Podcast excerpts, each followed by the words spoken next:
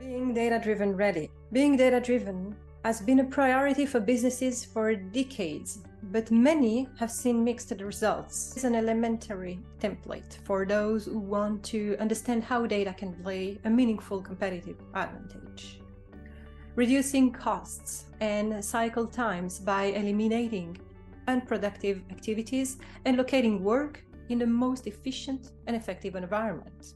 Reorganizing by teams to decrease the need for management layers, accelerate information flows, and eliminate errors and rework caused by multiple handoffs.